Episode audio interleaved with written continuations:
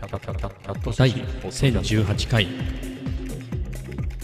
今日は2023年12月4日月曜日です。いやーびっくりしちゃうね。びっくりしちゃうねっていうのはその12月4日っていうのがさこれなんか2日ぐらい前にも言った気がするけど12月1日って言ったばっかりなのにもう12月4日かよっていうね。あのー12月1日の時に多分その話したと思うんですよね。1日金曜日だからあっという間に週明けね金曜日1日で週末23でしょ？気がつけばもう4日でみたいなそんな感じでさすが幸せだけあってあっという間だなっていう感じですけど自分で声に出してねこうやって12月4日って言ってみるともうかっていうね毎日毎日ね1日ずつ日付を言ってるのにねいざ声に出してみるとね、うん、驚きがありますね。はい、えー、な感じで、えー月曜日ですけれどまあね今週はあれなんですよね。先週は病院来週も病院再来週も病院その次も病院っていうのでそういうのが予定が入ってるんですけどあの今週はないんですよね、えーそういうわけでちょっとのんびりかなっていう、えー週なんですけれどまあいつも通りですね、えー僕にとってのニューノーマル的な、えーのを過ごしています。えまあ、昨日と同じになりますけどね、まあ、ルーチンだから。まあ、数学やって、午前中数学やって、えー午後ノート公開して、喫茶店に行ってみたいな。えなんですけれど、今日ね、ちょっと違うのが、あ、その、やるべきことはやっていて、それ以外で言うとね、あの、2週間ぶりぐらいかな、あの、YouTube にね、Vlog をアップしましたね。あの、ショート動画は結構ちょくちょくね、デイリー、デイリービートって言ってる割にはデイリーで上げてないんだけど、まあ、それを公開してるんですけど、あの、フルフルサイズっていうか横長のね、えー画質のいいやつ、えー11分ぐらいあるかな、今回。えーでいくと、久々ですね、213本目ですね、をアップしました。というのもっていうか、いろいろね、あの撮影はしてるんで、あの日々ね。えーなので、まあ、ちょこちょこだけれど、そういうの撮ってるんで、素材はいっぱいあるし、えー先週、先々週？あの、バーベキューね、先週の日曜日か、バーベキュー行ったりして、その素材もあったりして、なので、ここら辺でね、えーまとめて出しておかないと、なんだか季節感がよくわかんなくなっちゃうなと思って、え2週間ぐらい経つしっていうことでまとめて、まあ、それ以外で言うと、あのね、YouTube の登録者が結構増えてるんですよね。ありがたいことに結構増えていて、えー今、これ喋ってる段階で448人なんで、だからね、ここら辺も、あれどんぐらいまでかな確か、まあそこそこのペースで、まあ、ノロノロよ。ノロノロだけど、まあちびちび増えるみたいなのでいくと、3月ぐらいまではいい感じだったんだけど、3月に神戸旅行の Vlog をアップしたあたりから上がるどころか下がったっていうね、減ったっていうね。結構旅行って、まあ今って結構ビート作りみたいなのがコンテンツの中心になりつつあるんですけど、やっぱりそれまででいくとね、えーやっぱカメラっていうのが中心にあって、えーまあそのカメラで撮ったらどうなるんだみたいなね、それで Vlog を撮ったらどうなるんだみたいなところがみんな興味があったところで、だからやっぱりそういうのをね、あの普段、まあ、こういうレンズ買いましたなんて、まあ、20mm の F1.8 とか、えそういうの買いましたとか、28mm 買った、50mm 買ったみたいなのってすごく見てもらえるんだけれど、やっぱりそれをね、実際の旅で使うっていうのがね、よくて、あのーやっぱり旅行って普段僕のそういう YouTube 見てくれる人にとっても新鮮でしょ？いつもの見慣れた僕の Vlog に出てくる僕の近所の生活圏内の映像。まあ、それプラスたまに行く会社、銀座、丸の内周辺の映像。まあ、それがたまに入るぐらいじゃない。えーでなくね、特にコロナ禍はね、あんまり旅行行けてなかったんで、その年一あるかないかの旅行 Vlog がね、出てくるんで、神戸の前の金沢旅行の時なんかすごい増えたの。なのにさ、あの、神戸旅行ね、3泊4日の超大作ですよ、自分的に。あの、1日1本っていうのでね、まとめて作ったんで。あれで減ったからね、そこで結構もういいかなみたいな、あの200本以上作ったし、みたいなところもあって、まあ、そこでちょっとテンション下がっちゃったんですけど、放置したら放置したで、なんだろうね、Vlog を YouTube に新しいやつを上げると減るっていうね。えー、1人2人減るんだけれど、放置してる間にまた増えていくって、この謎の、うん、現象がずっと続いていって、まあさすがに休職して放置してたのね。7月に休職する直前ぐらいに何の用事かがあって、でも7月上旬には1回上げてるんだよね。その後、2ヶ月ぐらい上げてなかったんじゃない？あ、1回上げたか。えー、給食入ってすぐにタイミングで1回上げたのか、7月に1本ぐらい上げて、8月も1本ぐらいは上げたのかな。あんまり上げてなかったんだけれど、えー、なんかまだ生きてますよ、僕、みたいな。最近アップしてないけど、みたいなのを上げたら結構ボコボコって増えたんで、えー、ただその間にね、やっぱり6末に SP 買って、9月に MPC1 を買って、ビート作りもやっていて、まあ、ただの開封動画だけじゃなくて、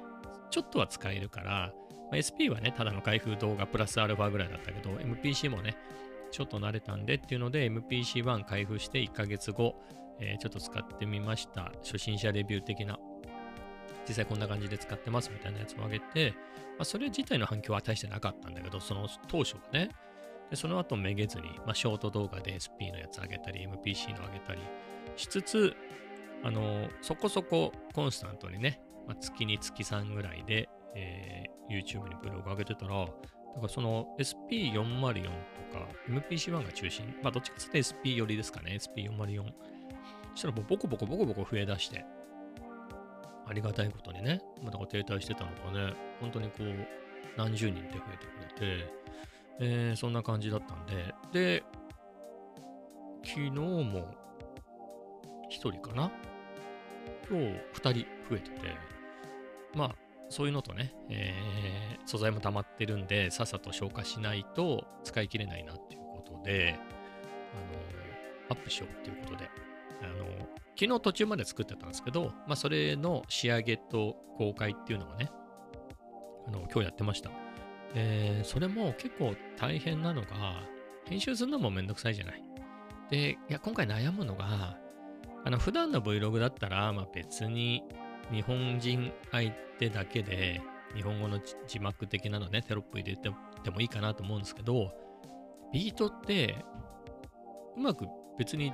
チュートリアルとかじゃなかったら、ただビート作ってる動画です。流してますみたいなのだったら、まあ、言葉いらないので、こうやって操作してるのが見てて楽しかったりするの。自分もそうなのね。一切喋らないで、なんかひたすらビート作ってるだけの動画って、長かったり短かったりも含めて、そういうのって結構あるでしょ？あれ見てるだけでも楽しいですよね。なので、逆にそこはあえて日本語入れない方がいいかなと思って。なるべくね、少なく入れて、冒頭にあのビートメイクのやつを入れて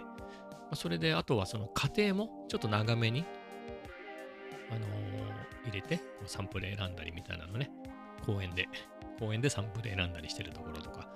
え、そういうのも長めに入れて、で、実際に、最初フィンガードラムををしながら一生懸命こうパターンをこうね、チョップしたやつを鳴らしてみてみたいなの。そこからパターンシーケンサーにでやろやることにして、えパターンシーケンサーでいろいろやっていくっていうそういうところも含めて、まあ、まま流しても長ただ長いだけになっちゃうから、ある程度はね、カットしたけど、まあそれでも、まあ、そこそこ長くやって、えー、みたいな感じで、で、完成したビートも流してみたいな。えー、それで、それが一番長いのかな、11分のし、半分ぐらいそれで。で、まあそこからね、あの、バイキングじゃないや、バーベキューね、バーベキューやったっていう、えー、あの動画を入れて、そして最後に猫ちゃんね、おなじみの、えー、猫ちゃんの動画を入れて、まあそんな感じで作って、えー、まあその作るのも結構めんどくさいけれど、あのーあとはあれだよね、概要欄とか書いて、サムネも作んなきゃいけないしね。えー、というところで、そこで言うと、あれだね、あのー、もともとで言うとイラストレーターで作ってたのね、えー、を、今ね、その休職中にその会社で契約してる Adobe CC のコンプリートプランの契約が切れちゃったんで、えー、ないんだよね。Adobe が使えないっていうね。まあ、1ヶ月のトライアル期間みたいなので使うことはできるけれど、まあ、今んとこそういうのをやらない限り使えなくて、まあ動画は、まあ、仕事のはプレミアプロ、Adobe のでね、会社のでやってたけど、自分の動画はファイナルカットプロ自分で買ったやつで使ってるから、まあいいかっていうのと、まあ、サムネはね、まあ、Figma だったり、あとまあ何かしら他の手段でもいいかなと思って、えー、いたんですけれど、なんだろうな。やっぱり僕結構イラストとかも描いてたんで、そういう素材もたくさんあるし、ね、そういう時に、やっぱりドロー系のソフトないといけないなっていうのがあって、じゃあイラストレーターめちゃめちゃ使うかって言ったらサムネの時ぐらいしか使わないから、今ね、仕事だったらね、コンプリートプランで契約してるから、使おうが使うまいがねっていうところなんだけれど、そのめちゃくちゃいられを使ってた時だったらそれで契約してもいいけど、高いからね、あれも結構ね。で、で言ったら、写真撮ったやつはね、ローで撮ってるから、現像するのにライトルーム、それとその撮ったやつを感じするのもライトルームでずっとやってきてるから、それどうすんだみたいなところもね、あるし、じゃあそれ個人でやるんだったら、ライトルーム、フォトプランみたいなやつあるでしょ？ライトルームとフォトショップとセットで、まあ、月2000円みたいな。えー、で、やる方がイラストレーターよりは使うよね、みたいなね、写真は日々撮ってるから。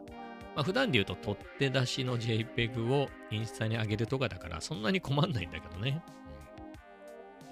うん、えー、だったりするし。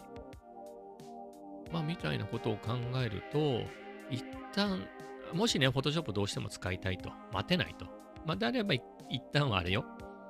あのー、そんなに Photoshop 使う用事ないからね。えー、なのでいらないんですけど、まあ、どうしてもって言うんだったらね、その、あの、そういうプランに入っても、Photoshop と Lightroom だったらありかなっていうのはあるんですけど、イラストレーターもセットってなるとね、えー、高いんで、まあ、代わりになるドロー系のソフトが欲しいなっていうことで、あの、アフィニティデザイナー2っていうやつがね、まあ、前々からは知ってはいて、結構評判が良かったんでね、ただ、さっきも言った通り、ずっと僕はあの、コンプリートプランを契約してもらってたから、まあ、その、それを買う必要がなかったっていうか、えー、だったんですけど、まあ、ここへ来て、ちょっとそれをゲットしたんですよね。あのー、ブラックフライデーセールで。しかも iPad 版だと2700円、あのね、普通のやつが1万何百円なの。1個ずつ。何種類かあるんだけど。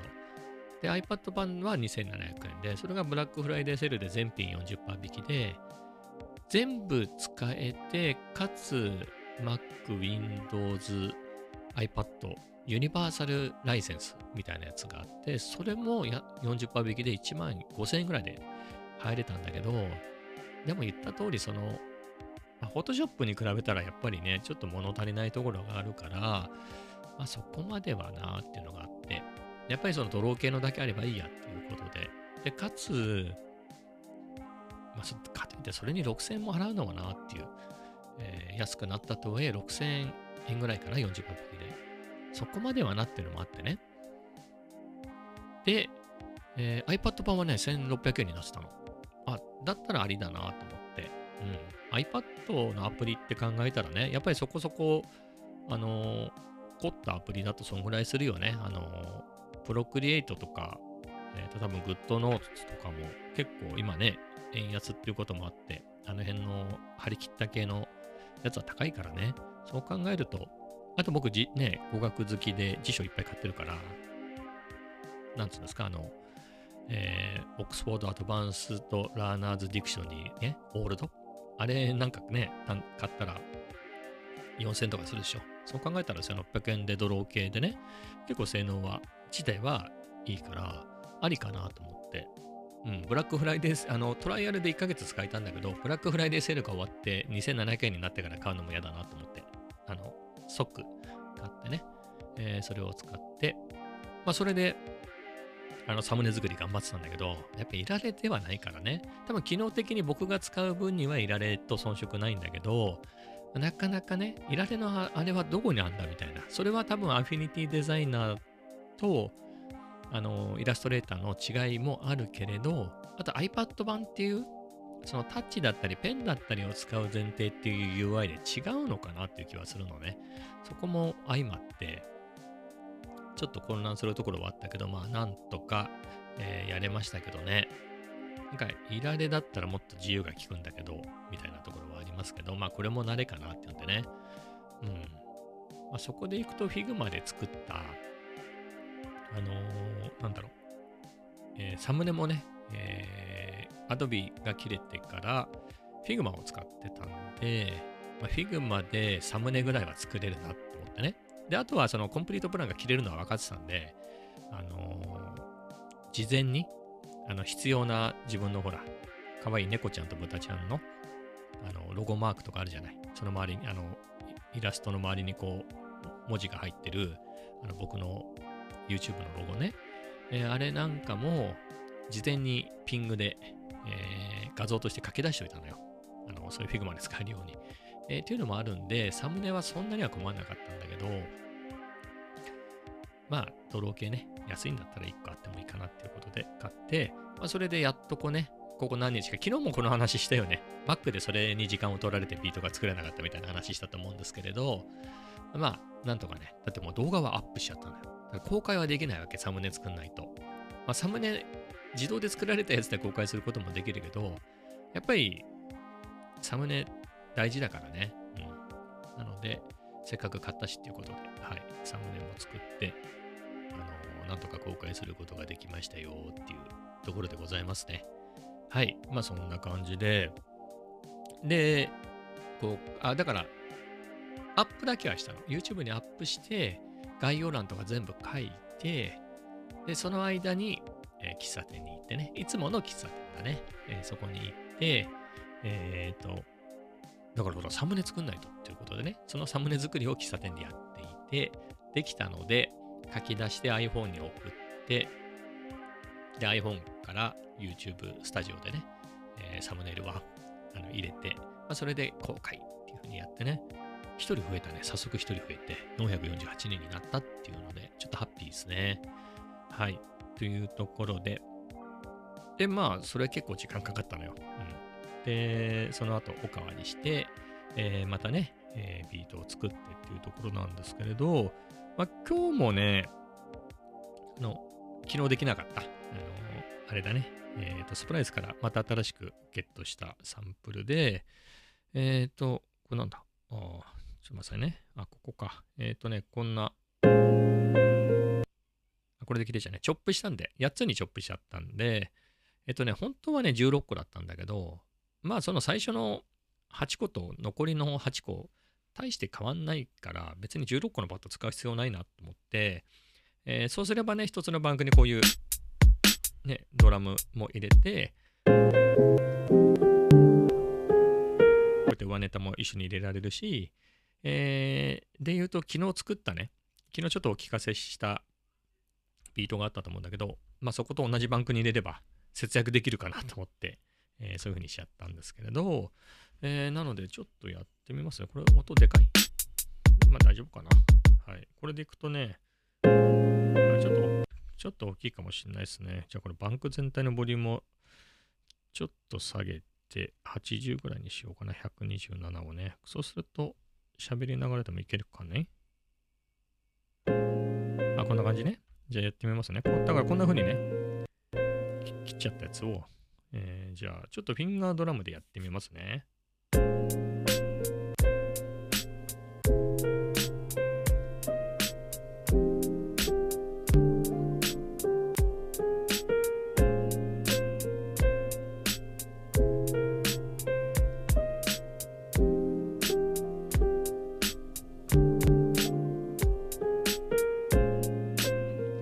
えー、いろいろ間違いながらも、えー、こんな感じでフィンガードラムでやりましたけど、えっ、ー、と、あとはね、ちゃんとパターンシンケンサーで、えー、作って、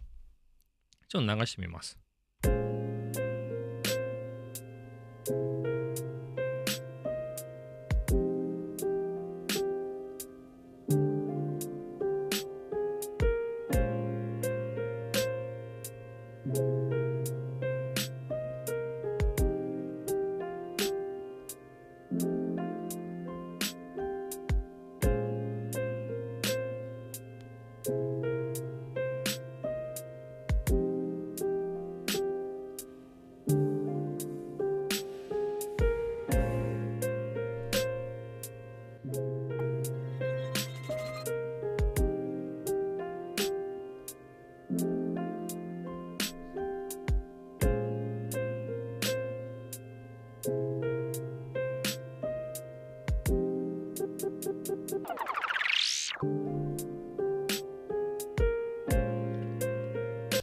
みたいなパターンなんですけれど、えー、そういうのをね、えー、作って、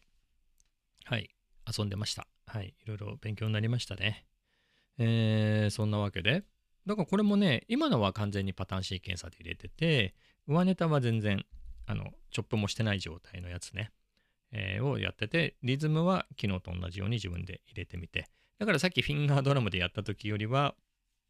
あの自分だとちょっと叩けないなっていう感じのパターンにはなってますけれど、この辺のね、あの引き出しが少ないんで、あの難しいよね。もうちょっとこう、よくローファイヒップホップ的なやつにありがちな、ああいうそういう引き出しも増やしたいんですけどね。はい。えー、まあそんな感じでやってましたよっていうところで、まあそれをやってね、まあそこそこ取れたし、あの、帰ってきたとこなんだけど、あそこで行くとね、ここ2日ね、久々、カメラの話に戻っちゃうんだけど、あの、ずっと α7-4 を使ってるんですよね。フルサイズのミラーレス。使ってるんだけど、もう、なんだろう、収入もね、ちょっと厳しいし、使わない機材売っちゃおうかなと思って、ZV-10 使ってないから、あの、使わなすぎて、久しぶりに使おうと思ったらバッテリーが放電してたっていうね、えー、ぐらい使ってなかったんで、持っちゃおうかなと思いつつ、あ、その前にね、だからそのビート作り的なやつも、まあ、多少は上手くなってくるじゃない？でそういうのをずっとやっていくときに、やっぱりその俯瞰で撮ってるやつと、まあ僕を映すかどうかは別として、まあ映してもいいんだけど、あの、なり、もしくは俯瞰で撮ってる、完全にね、そのサンプラーとか上から完全俯瞰で撮ってるやつと、あとは別のアングルから撮ったやつがあったりすると変化が出るじゃない。えー、みたいなのもあるって考えると、やっぱり2カメってあると便利だよねっていうのもあるしで、まあせっかくあるんだし、えー、ちょっと ZV-10 使ってみようかな。あとね、まあレンズの話になっちゃうんだけど、これ一番うちで広角なのは ZV-10 用に買った 11mm なのね。ABS-C モードなんで 18mm ぐらいになるの？これ。16. 点いくつ？とかになるのかな？えー、で、フルサイズ用だと 20mm なんで、より広角で撮れるのね。ってなると、やっぱほら狭い喫茶店とかのテーブルで撮るときに、まあ別にそんなに何でもかんでも広角ならいいってもんではないけどね。まあそ、なんだろう、その選択肢としてはいいよね。あと、機材も軽いでしょ。ZV-10 って。えー、で、サンプラーも背負ってね、iPad も持ってみたいな中で、α7 をも持ってっていうよりは、確かに ZV-10 使ってみたらね、ああ、ビート作り的にの動画的にはすごく助かるなっていう、軽いっていうのがね。えー、なのでちょっと、うん、まあステイかな、みたいなね。やっぱりこのカメラ良いね。いろいろ言う人はいるけどね。まあでも、分かってる人には、ああ、すごいよねっていうのがね、あの値段で出せたっていうのがね、ソニーがあの値段で出してるっていうのがね、めっちゃ高いでしょ。今、出るもの出るものめっちゃ高いからね。そんな中でよくあのカメラ出したなっていうのでいくと、やっぱ ZV-10 はすごいよね。出た時7万台ぐらいで買えたんじゃない ?7 万円台でね。途中で値上げがあって8万円台になっちゃったけど、まあそれでもね、よくソニーがこの値段で出したよねっていう、はい、やつでね。もっといいやつになると、あれは6700かな、今だと。とかあるし、まあ、張り切るんだったら FX30 とかね、えー、もありますけれど、まあ、そうまで言うなら ZV-E1 でもいいじゃんみたいな、えー、どんどんね、張り切り具合がどんどん変わってくる。まあ、僕だったら、まあ、Z、α7C2 とかの方がいいかな。ちっちゃくすんならね。でも、でもでもないか。うん、α7C2 ってのは確かにありかもしんないね。2つまとめてね、軽くして、じゃんじゃん Vlog だけで使うみたいな用途でいくと、α7-4 と ZV-10 の用途を一つにまとめて α7C2 ってのはありかもしれないけど、まあ、さっき言ったみたくね、2台必要な場合も出てくるかなって考えると、うん、やっぱりどっちを俯瞰撮影にしてどっちをどっちっていうのはあるけれど、やっぱり α7 じゃないや ZV-10 もある方がいいなっていうので、うん。で、そして使ってみてやっぱりいいなっていう。なんか目的が変わってくるよね。あの、なんつうんだろう。お手軽な、これね、ZV-10 を買ったのが、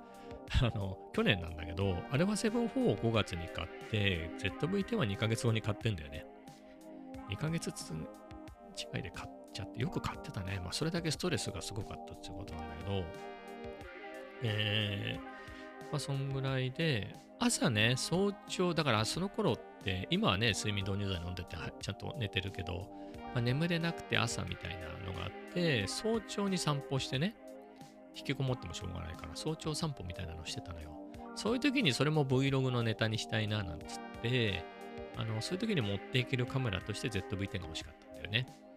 えー、ちょうどいいなって言うんで。あれは7-4は重いでしょ。だって早朝散歩の時ジョギングしたりするからね。そう考えるとあれは7-4はちょっと無理だなっていうことで、そういうコンパクトだなっていうので ZV-10 ね、えー、買ったんですけど、うん、今はね、まあ、別にそれで手ぶれがどうのこうのとかで、あのー、そんなに気にして歩くわけでもないからね、ビートを喫茶店なり公園なりで作ってるところを撮るって考えたり、あとはね、固定して俯瞰で撮るとかって考えると、ますます輝いてくるっていうか、うん、すごくいいね。でもね、手ぶれ補正も、まあ、これ結構僕の動画でも人気なんですよ。ZV-E10 に E11mmF1.8 の組み合わせで Vlog 撮ったら手売れとかどうなるのかみたいなやつ。すごくうまく撮ればそんなに目立たないし、僕は全然ありだなと思うんですけど、なんか雑にさ、雑に撮ってもすげえ手ぶれが手ぶれ補正が効かないみたいなことを言う人もいるんだけど、いやいやいやいや、ちゃんと丁寧にやれば歩きながらでも結構抑えられますよみたいな。えー、ね、感じがして。なのでね、ちょっとますます気に入ったね。色の感じが、この世代の、ちょっと古いんだよね、これ、ソニーの中でも。あれは ZV-10 の元になったのが多分 α6400 とか6100とかでしょあの世代って6600も含めて古いんだよね。色の感じが。ソニーとしては。最近の、だから α7S3 が、えー、もう3年になる、えー、出て、次にちゃんと中身も一新です、流用じゃないですみたいなので言うと α7-4 が出て、えー、みたいなところから、色のテイストも変わったし、 ピクチャースタイルとピクチャーなんとかみたいなので、そこも違うんだよね。えー、だったりして、やっぱ新しいソニーのやつの方が僕は色は好きなんだけど、まあでも、ビートの動画だったらね、まあ、ビートの動画も結構綺麗な人多いから、あれだけど、まあ、俯瞰だけとかで言えばね、全然うん、そんなに気にならないかなっていうんで、それよりもね、やっぱりそのサンプラも持ち歩いてるっていう中での ZV-10 の軽さとか、すごくありがたいなっていうところでね、うん、なんか、ちょっと、いっぱい使っちゃいそうな気がするね。うん。まあ、写真で言うと、写真がそんなにダメってこともないけれど、11ミリって結構広角だからね、あの、写真だと張り切りボーイ、張り切りボーイって張り切ってもいいんだけど、やっぱりその、あれは7-4の方がね、写真は楽しいけれどね、うん、まあ何が目的かで。だっていつも同じ喫茶店に行くんだったら写真はそんなにいらないのよね。あの、いつも同じカップで、だってコーヒーの色同じだから、ね、えー、だったりするんで、あの、ビートが取りやすいっていうのでいくと、うん、まあ ZV-10 いいね。あとはこのマイクがいいよね。内蔵マイクでね。まああれは7-4でも全然内蔵マイクで撮っちゃってるけどね、最近。あんなに何万も出したマイク買ったのにね、俺3、4個買ったからね、あ、5個だ。あの、Vlog 用にね、最初に買ったのがゼンハイザーの MK200 でしょ？落としてぶっ壊して2個買ったからね、2個買って、使ってないけどまだ持ってて、えー、あとは、ラベリアマイク、あとは純正のワイヤレスマイク、あとは純正の E、E、なんだっけ、ECM-B10 か。紙マイクって言われてるやつだね。えー、その類のやつも買ったけど、まあ邪魔くさいんでね、もう今はつけてない。そんなに歩きながら喋らなくてもいいかなっていうのと、うん、家でね、家で喋る分には別にこのマイクでもいいでしょ。えー、だったりもするしで、なんですよね。うん、そんな感じになっちゃったね。はい。そういうわけでマイク使ってないですけど、あ、でもね、開封動画の時はワイヤレスマイク使うね。うん。やっぱりマイクが前向いてるからね、あの、俯瞰で撮るときに、あだから商品の方向いてるわけ。で、こう喋るときに声がね、まあ全然十分入るけど、やっぱりワイヤレスマイクで口元にあった方がね、あの、明らかに聞きやすいんで、そういう時はワイヤレスも使ってるけど、まあ、だからワイヤレスも持ち歩いて、動画急に喋りたくなったら、ガツッと喋りたくなったら、使うみたいな感じで持ち歩いてもいいかもしれないね。ワイヤレスのマイクはそんなに邪魔くさくもないし。まあそれで言うと ECM ビーてもそんなに邪魔くさくはないんだけどね。つけてると邪魔くさいけど、持ち運ぶ分にはそんなに邪魔くさくないけれど。うん。まあそんな感じでね。いやー、だって今の前、